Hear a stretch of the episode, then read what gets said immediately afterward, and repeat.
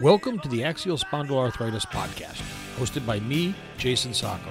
I'm a longtime spondy looking to bring the community closer, to give the community a voice. I'll be reaching out to organizations, doctors, nutritionists, and anyone that I think can help increase our spondy quality of life. Enjoy and learn what is available to make your life better. Hello and welcome to this week's episode of the Axial Spondyloarthritis Podcast. Hope everyone has had a wonderful week. So this week I want to talk about, so what do you do after you get your rheumatology appointment? What do you do after you get that diagnosis?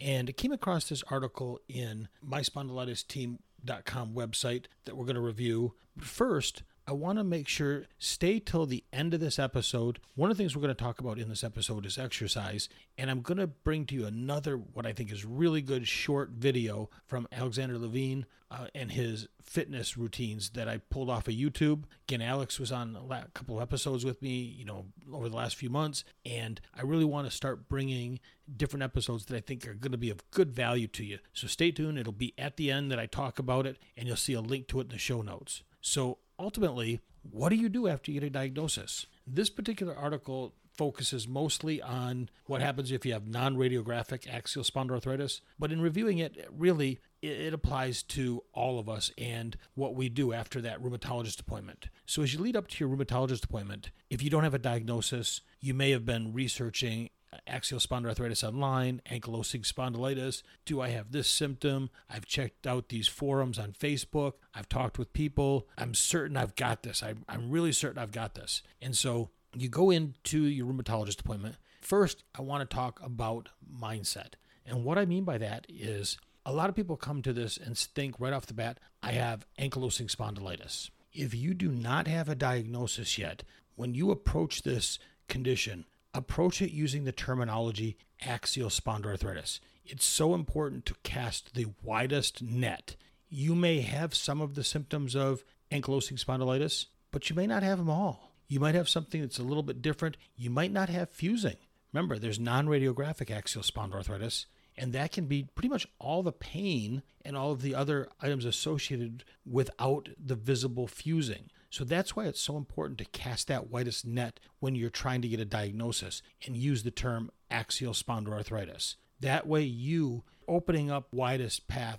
Yes, your doctor should pick it up. Yes, your doctor should know. But what happens is if you go in focused on this and it ends up being something else, whether it be non-radiographic, whether it be fibro, whatever, if it's not that particular item, that can set you up for a mental feeling like you're failing. The, I, I've checked all these boxes. It's got to be this. And it sets you up for a collision path on maybe not being open to trying other things, listening to other things, accepting that it might be something different than what you think originally it seemed to be. So again, go in with the widest net possible, and then you and your doctor can work to narrow it down which part of axial spondyloarthritis that you have so that you can, again, develop that ever so important treatment plan to get your quality of life to the best that it can be. So some of the key takeaways from this article was, and again, they talk about non-radiographic in this, and to say that a diagnosis of non-radiographic axial spondyloarthritis,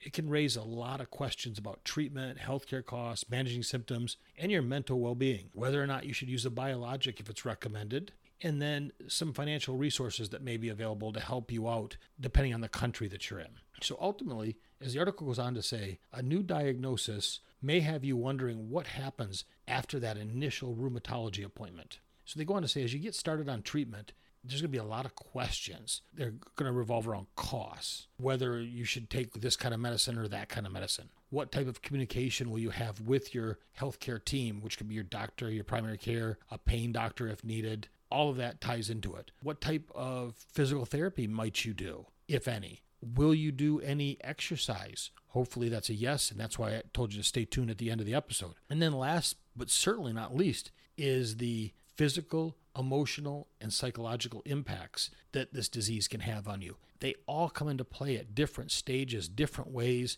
and affect us all differently. And it can be sometimes the emotional and psychological can be harder to deal with at times than the actual pain from the condition, you know, the axial spondyloarthritis. So all of those tie in and lead us to different places in our oh, journey with this to see how we're going to best handle it. So how do you get started with new treatment? Well, once you get that diagnosis, your doctor is going to say, you know, look, we want to start you on N SAIDs or a plan of N SAIDs or some other type of medication, or maybe you've been trying N SAIDs leading up to it and they haven't worked and the doctor talks to you about a biologic. All these type of medications can and, and at some point probably will come into play for you. You also will want to do your own things like looking at diet. Now, some people may be able to control their A S to a degree with diet.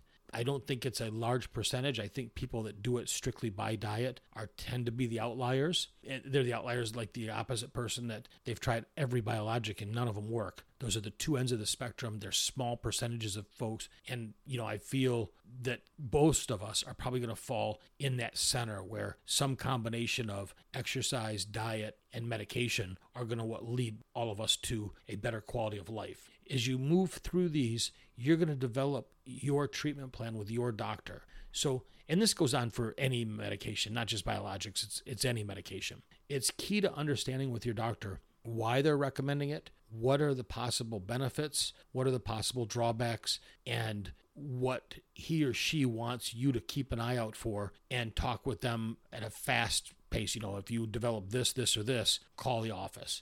Again, don't be afraid to reach out to your doctor when you start these medications. If you experience something abnormal, reach out. By all means, let your doctor know. There's, you have to look at everything, and just a slight reaction doesn't mean it's a negative. It just means your body's having a slight reaction, and it, then it could be the opposite of that. It could be a severe reaction where you definitely want to let your doctor know. So you know your body. You know what are some quote-unquote normal ways that you react to certain things and don't react to others. Keep an eye out for how you react. Try your medications, because it's really going to be the only way that you build that treatment plan that is going to be right for you. And it's going to take some trial and error. Don't hang your um, hopes on one medication. If your doctor says you're going to try Humira, great. I'm going to try Humira. And if it doesn't work, on to the next one. If that doesn't work, I'm on to the next one. If that one doesn't work, I'm on to the next one. Yeah, it sucks. There's no way around it, but it's going to take possibly multiple tries of different medications. That's why I just always cringe when I see somebody getting so excited to pinning all their hopes on a certain medication, because they're unfortunately setting themselves up for a lot of heartache if it doesn't work. Get that treatment plan going. Get it started, because it might take you some time to actually get the right one set for you.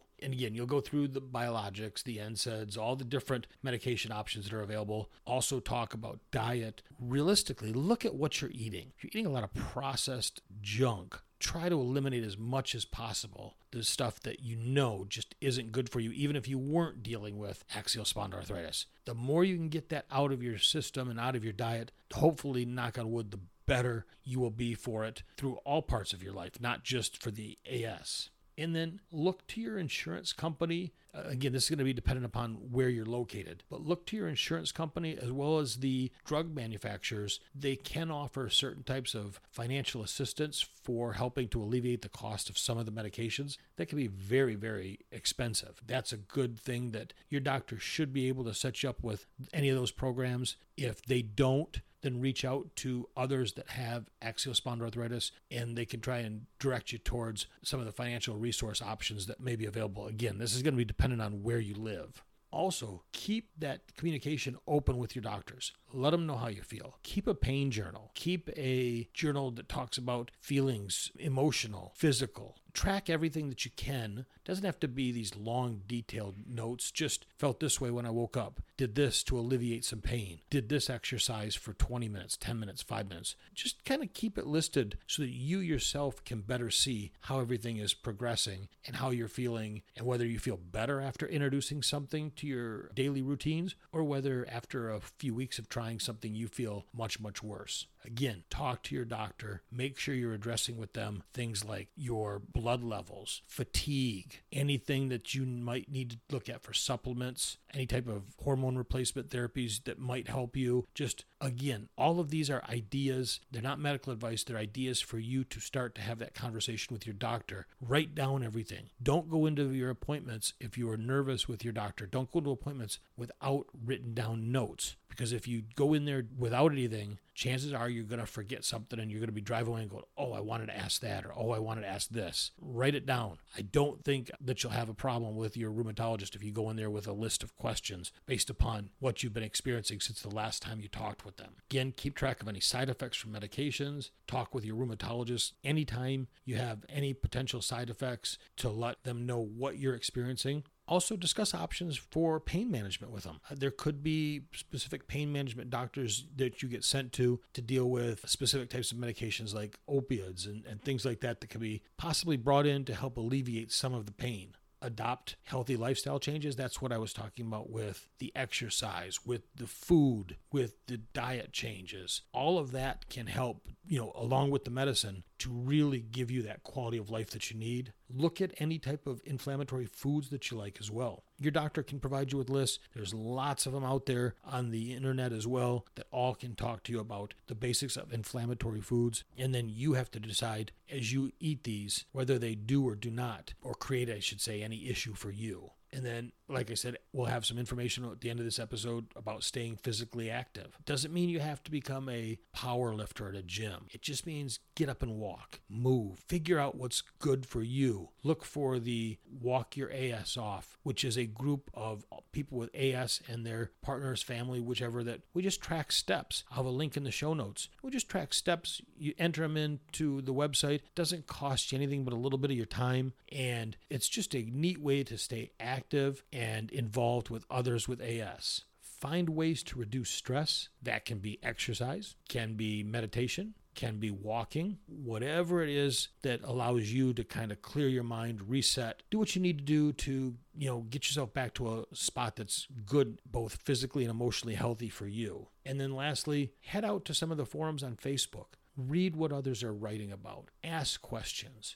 Get involved through the different, whether it be Spondylitis Association of America or, depending on what country you're in, your local Spondylitis Association, and check those out. Stay involved. Meet others with this condition. It can be isolating at times, and you can come out with a new diagnosis and say, I've never met nor do I know anybody else with this. And you'd be surprised that you will most likely find one or two others in your area through a community get-together that have this same condition that you all thought you were the only ones dealing with it. And now you have maybe a local support group, or come online and work. There's lots of great forums in, whether it be Facebook or wherever you decide to go, that have wonderful communities that are designed to help you succeed while you deal with axial spondyloarthritis. So with that, again, I told you I would talk about a video from Alex, and and this is kind of where I was wanting to look. It's one of the key things that we all talk about with axial spondyloarthritis is dealing with the fatigue, the crushing fatigue. You're tired, you're